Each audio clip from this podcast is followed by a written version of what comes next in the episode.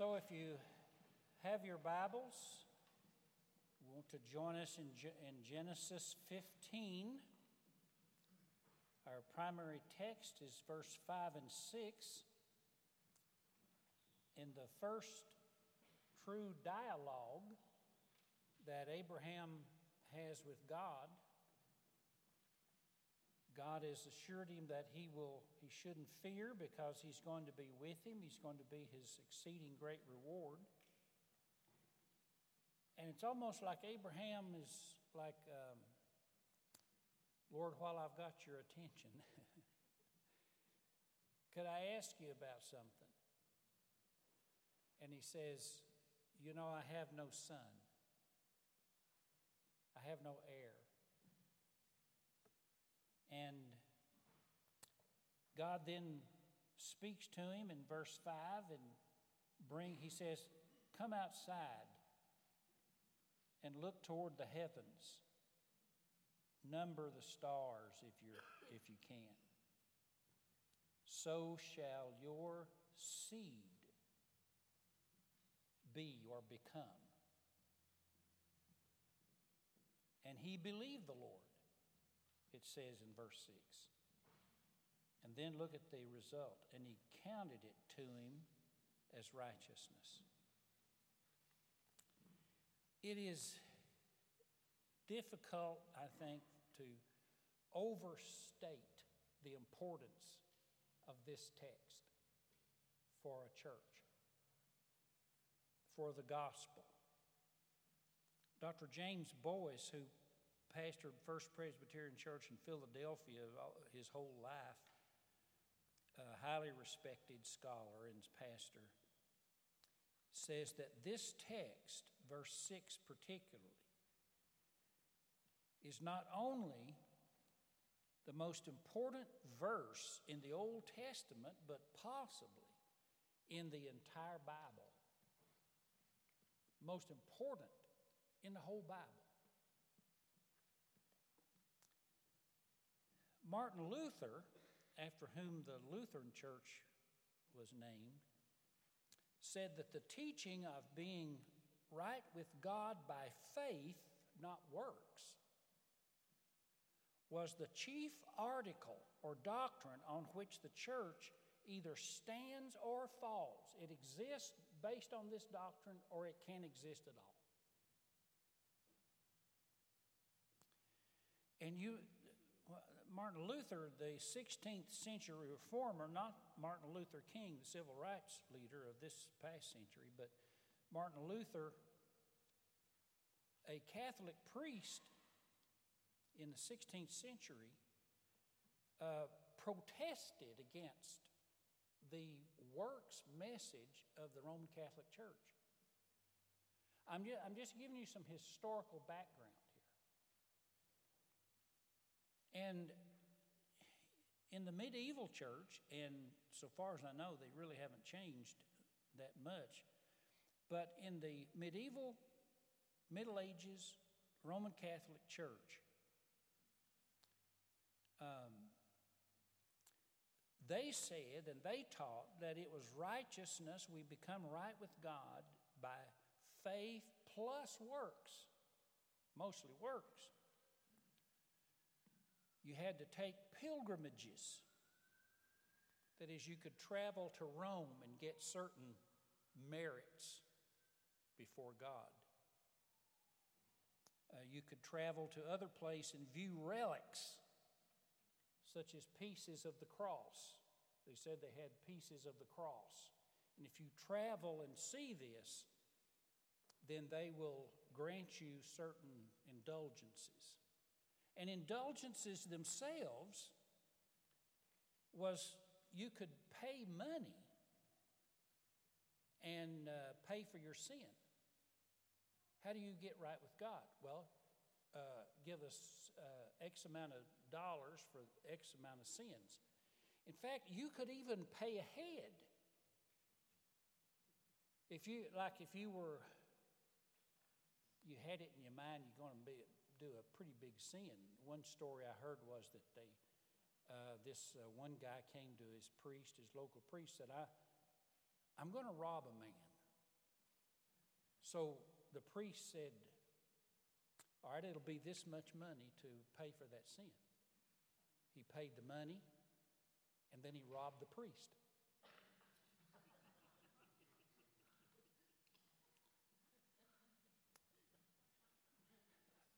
Um, you could be baptized for remission of sins. When you confess, you had to find a priest to confess. You didn't confess to God, you confessed to a priest. Uh, you had to attend Mass constantly. You had to have celibacy in the priesthood. Luther protested. That's where we get our word Protestant. All of us are Protestants. Luther protested against this. In fact, he even said, I protest this celibacy as if it's merit before God. And he went out to prove that he was protesting it, and he asked a nun to marry him.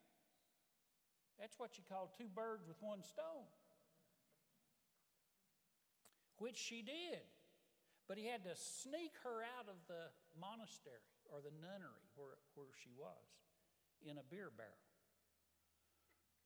Those were the days. And then, when all is said and done, you still, in this Middle Ages theology, you weren't sure, but they said, okay, what you do now, after you've done all that, is you go to purgatory. And in purgatory, you will be purged so that your unrighteousness becomes a finished work. And this teaching divided the Protestants from the Catholics. It is the great historical divide. Every denomination came out of that from the Roman Catholic Church at that time. Protestants, everybody is under the Protestant umbrella Methodist, Baptist, Pentecostals, Charismatic, uh, Nazarene Church, anything you can think of, they all come out of that umbrella of Protestant. We protest against that because we, they say it's not faith, plus works, it is faith in Christ alone. How to be right with God. Is that not the greatest question you can ask? So, we're going to look here at how Abraham was right with God. He believed the Lord and he, it was counted to him as righteousness. So, let's just first of all say he was righteous by faith, not by works. He, he believed the Lord and it was counted to him as righteousness. Romans 3:22 Paul makes this point in in the third chapter of Romans the righteousness of God Romans 3:22 comes through faith in Jesus Christ to all who believe for we have all sinned and come short of the glory of God. And then Paul, in defending how we become righteous through Christ, in chapter 4, the entire fourth chapter of Romans, you should read this later. The fourth chapter of Romans is about how God made Abraham righteous and he quotes Genesis 15. Listen to what he says in Romans 4 1. What, this is Paul writing, what shall we say was obtained by Abraham, our forefather? For if he was justified or made righteous by works, he had something to boast about. But what does the scripture say? Referring to the scripture here in Genesis 15 6. What does the scripture say? Abraham believed God, and it was counted to him as righteousness. So, Paul uses Abraham as his illustration of how a New Testament Christian is converted and made right with God.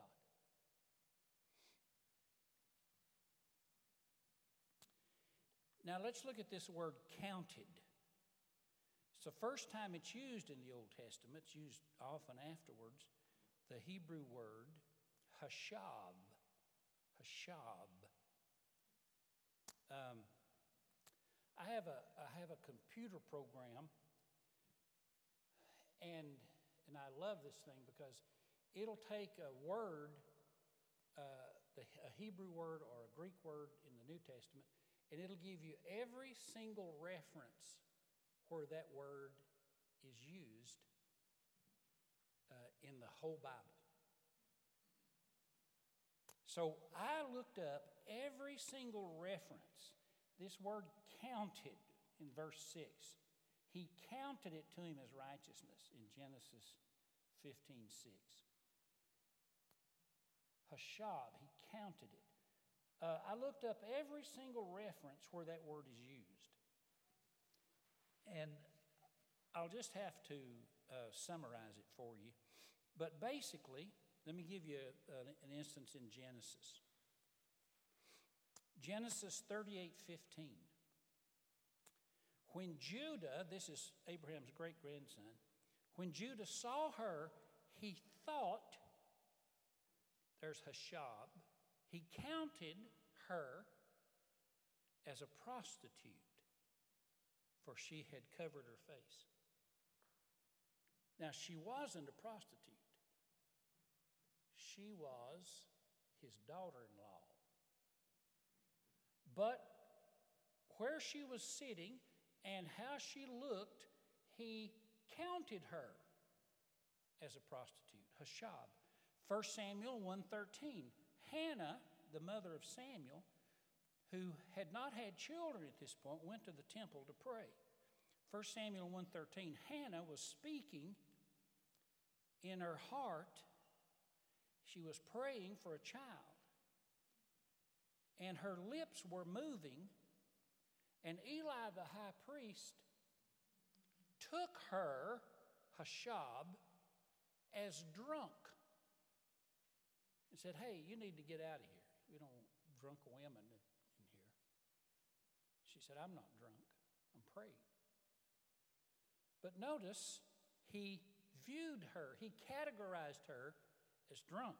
Here's one other Psalm 44 22. Uh, David said, For your sake, O Lord, we are killed all day long, and we are counted or regarded as sheep to be slaughtered. So, those are just some instances of count. And, and here's what it tells us in every case, people this word is used, people are counted as something they are not. Hello? Abraham was not righteous. In fact, his greatest sins are in front of him.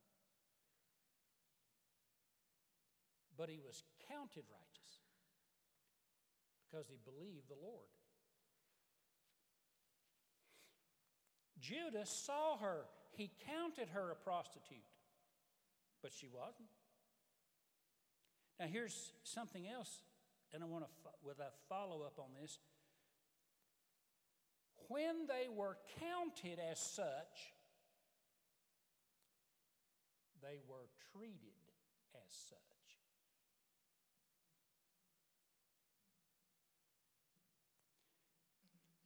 Judas saw her and thought, counted, regarded her as a prostitute. Then he had sex with her. Hannah was thought to be a drunk, so Eli told her to get out. He thought she was, she, he regarded her as drunk.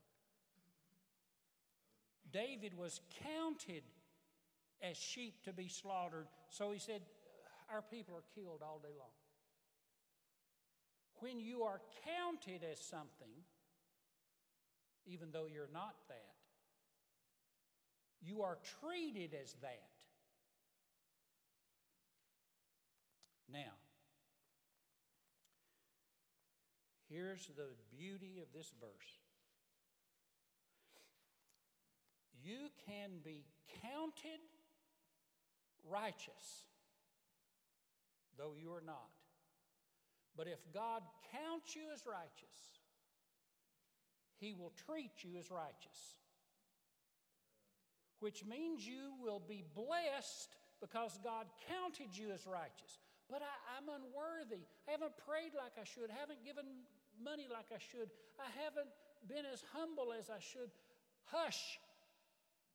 I don't want to hear about what you are saying about yourself. I want to hear what God has decreed about you, what He has declared from heaven about you. I want to hear how God counts and regards you because that's how God is going to treat you. That, my friend, is the gospel that split history in two, and it also determined the fact that we are here today and the fact that we have put our faith in Jesus Christ. And, and uh, listen at this verse, 2 Corinthians 5.21. For our sake, he made him to be sin, talking about Christ, who knew no sin. See, he counted him as unrighteous, he counted him as sinful, and he treated him as sinful. Amen? That's why he was crucified. He treated him as sinful because he was counted as sinful. It says he made him to be sin who knew no sin, so that in him we might become the righteousness of God. So his righteousness is transferred to me, my sinfulness is transferred to him. He was treated as sinful that I might be treated as righteous. So when I die, God's going to treat me as the righteous. I have believed the Lord, and God has counted it, hashab, to me as righteousness.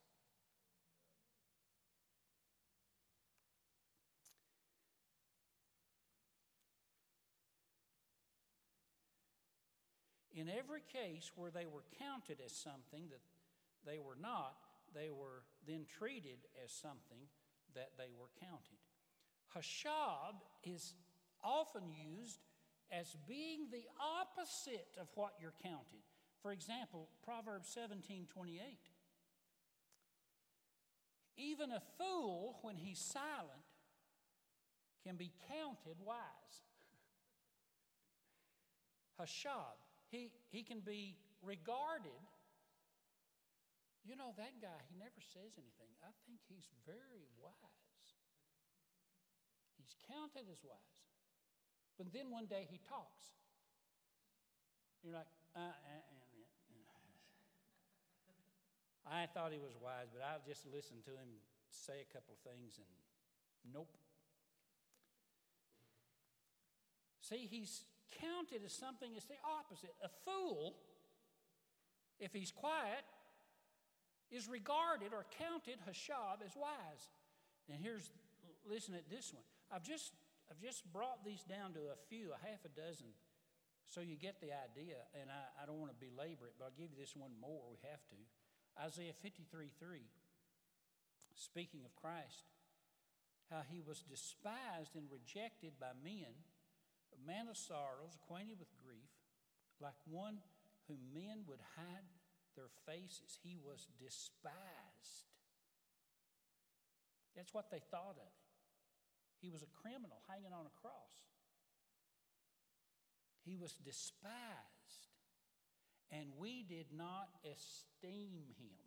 We did not regard him as anything. Hashab. We did not esteem him. This was Christ. Now, I know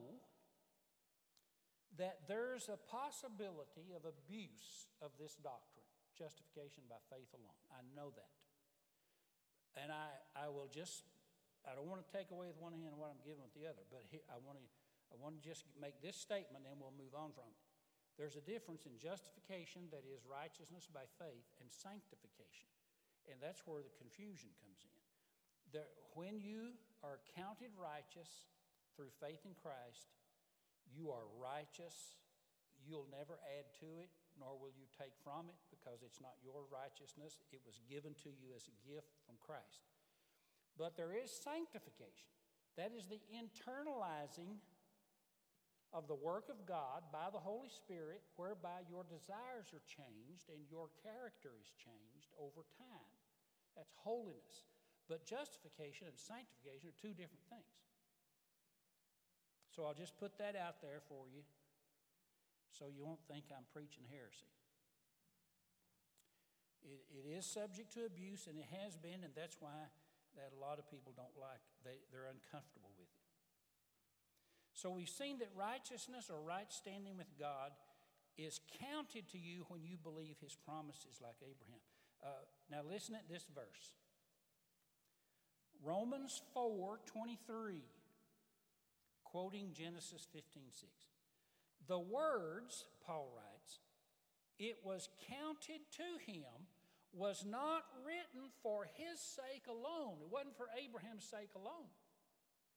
But notice, but for ours also it will be counted to us who believe in him who raised Jesus from the dead. This story of Abraham in Genesis 15 and 6, Paul distinctly says that's not just about Abraham, it's about us who believe God and who believe and trust in Christ. All right, let's wrap it up with one other issue the object of his faith. What did Abraham believe, or who did he believe? We go back to Genesis 15 5 and 6.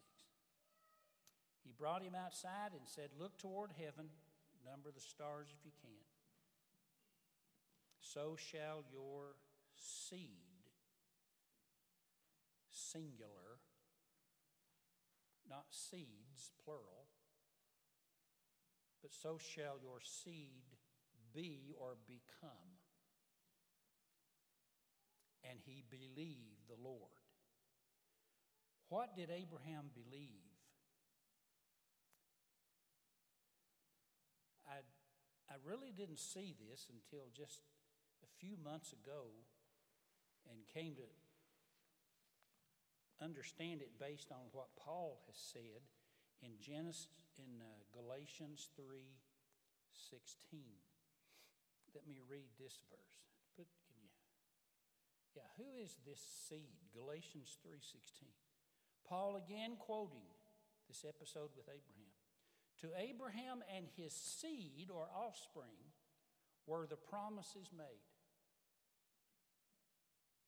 He did not say, and to seeds plural, or offsprings, plural. Now, notice how Paul puts it. But he says, uh, he did not say, and to seeds, as if it were many, but as of one, your seed, which is Christ. That's incredible. So let's based on what Paul, how Paul interprets it, in Genesis 15 and 5, God said, Abraham, look toward heaven, see the number of the stars. And he said, So shall your seed, singular, become. In other words, he's speaking of Christ, according to Paul in Galatians 3:16. He says, So shall your seed, a descendant from your body. Now, it has to include Isaac, but it's not just Isaac, he's subordinate. It's basically God showed him what? That there would be a seed, a Messiah. And this seed would multiply like the stars of heaven. He would have followers that you cannot count. Those stars are us shining in the darkness of the world. And God showed Abraham the results of what he's going to do through him. It's going to include a physical seed, but he's also talking about that physical seed which would culminate in the, the Messiah, Jesus Christ. because Jesus is a direct descendant of the bloodline to Abraham. And he said that seed is going to become like the stars of heaven in followers, in multitudes. He's speaking of the church of the Lord Jesus Christ. That's the seed that would become like that. So says Paul in Galatians 3:16. Now, I just want to take a little moment, a little parenthesis here, and point out something that Paul does, and that is he stakes an entire interpretation of a major passage on a singular rather than a plural noun. Seed, not seeds. Leaves out an S. Are you, and, and sometimes we forget how the details of Scripture are inspired of God. These little tiny details. Uh, if I were going to say that after our wonderful meal today, we're going to give you dessert. Or if I said I'm going to give you desert, and I bring you a bowl of sand. Do you know that the difference is simply an S? The presence or absence of an S in dessert or desert? Paul says it's a difference in seed or seeds. God showed Abraham a seed, singular, not seeds, plural. I had a, a, a, a heard a story of a man whose wife wanted to go to New York City for the first time. She wanted to just go shopping, and uh, and so he said, "All right, you can you can spend a certain amount of money." And they discussed it, and and he said, "But don't go crazy." So she went with some of her friends. They went to New York City, and they were shopping, and she came across this gorgeous bracelet. And she said, I've just got to have that. Is the most beautiful thing I've ever seen. So she texted her husband, honey, please, please let me buy this bracelet. And he texted back, no price too high. She said, yes. And she bought it and got home and they got the bill. And he blew up.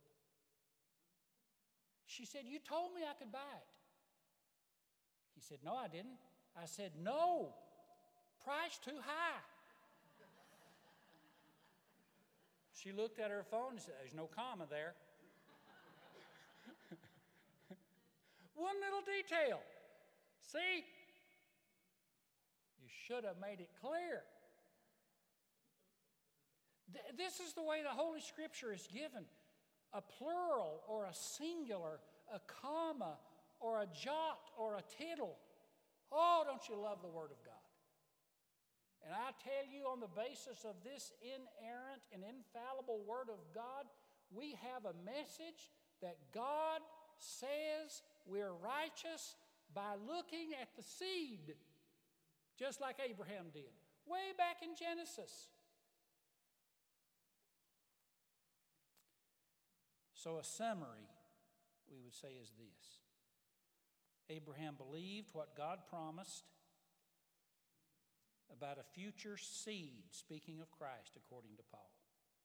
That this seed would come and fulfill the promises God had made, that he would come through Abraham, be a descendant of Abraham.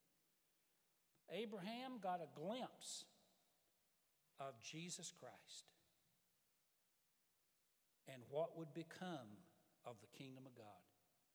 He glimpsed the church shining in the dark night of the world. And when he believed it, God regarded him and counted him as righteous. And in the same way, God, the Holy Spirit, calls us to, to see the incredible kingdom of God through Jesus Christ. That that's where the light is, that that's where the beauty is, that that's where the glory is.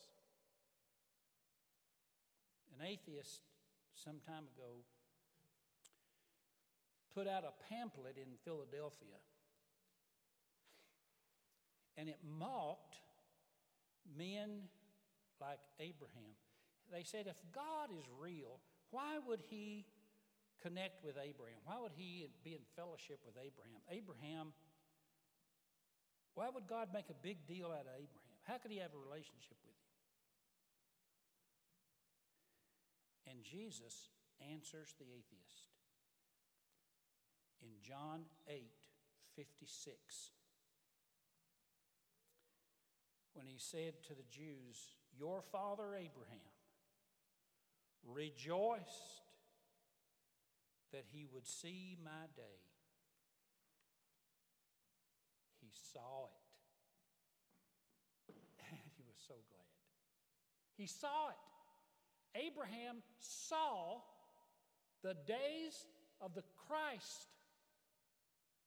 He didn't have the full knowledge we have, but when he saw it, he believed it. God counted it to him as righteousness. And it says he saw it and was glad. Now, there's your joy today, my friend.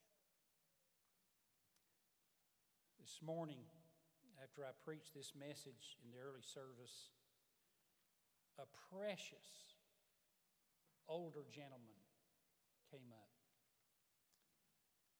I had announced baptism next Sunday, and he's, he'd been coming a few weeks. Had never put his faith in Christ, never been baptized. And he said, uh, Pastor, I want to be baptized. And I said, I called him by name and I said, Isn't, isn't this the most wonderful news that a sinner could hear? Isn't this just beyond expression? And the most beautiful smile I have ever seen in my life came across his aged face. I mean, it was divine, it was celestial. It's like, that, that was beautiful. He just smiled. And there was such peace and joy in that smile.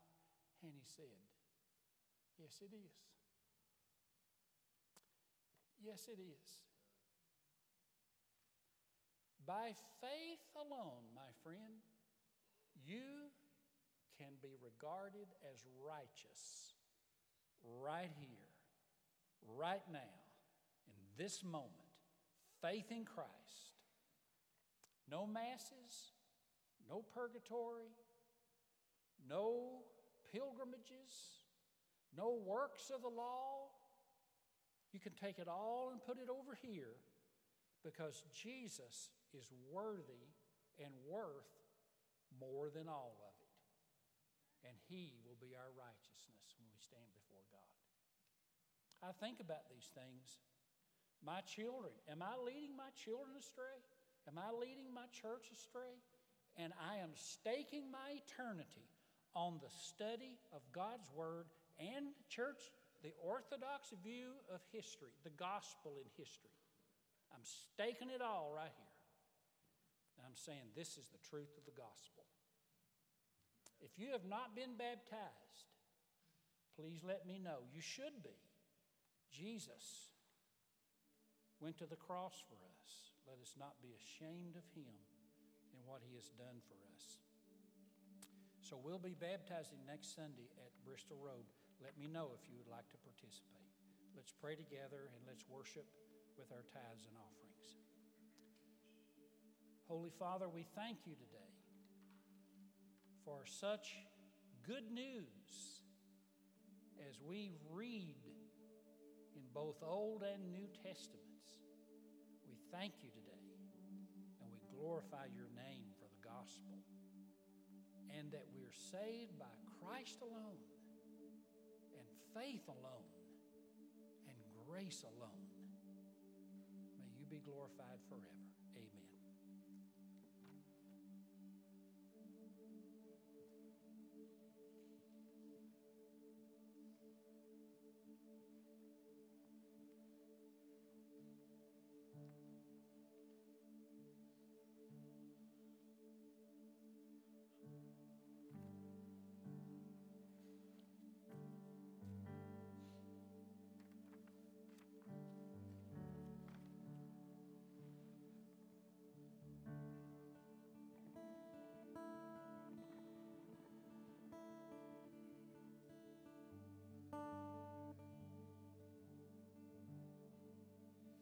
Let's stand as we celebrate that truth, that word.